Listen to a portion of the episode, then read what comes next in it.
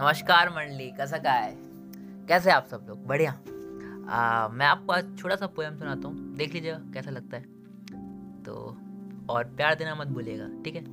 तो मैं स्टार्ट करता हूँ। तुम वो क्यों नहीं, तुम वो क्यों नहीं जिसका हाथ थाम कर मैं शहर को निकलूँ और कब रात हो जाए इसका मुझे एहसास ही ना। तुम वो क्यों नहीं जो मेरी हज़ारों कहानियों को भी सुनकर खामोश बैठी रहे, अपनी आँखों को वक्त में बांधे हुए, वो चुपसी हंसी में कुछ छुपाए हुए। लगे लगे मानो कि तुम कुछ कहने वाले हो, शायद शायद शर्मा कर रूठ जाने वाली हो। मुझे लगे कि कहीं ना समझ बावरा मैं पागल ना हो जाऊं। तुम कुछ कह दो और मैं कहीं तुम में ही ना खो जाऊं। तुम वो क्यों नहीं जैसे मैं तुम कह सकूं। वैसे मैंने तुम्हारी बातों को नगमा बनाकर लोगों को बहुत सुनाया है, पर जिन आँखों के बारे में मैंने लिखा है मैं उन आँखों को पास से देखना चाहता हूँ। जिन हथेलियों की अधूरी खुशबू से ही मैं कविता बना देता हूँ, मुझे देखना है जब वो हथेलियाँ मेरे पास होंगी तो मैं कितना निखर पाऊँगा।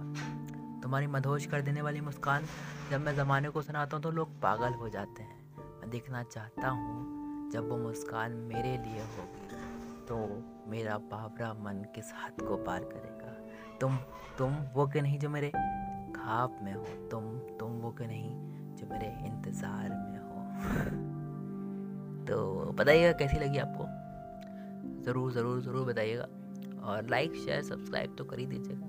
Thank you so much guys, you are a lovely audience. Bye.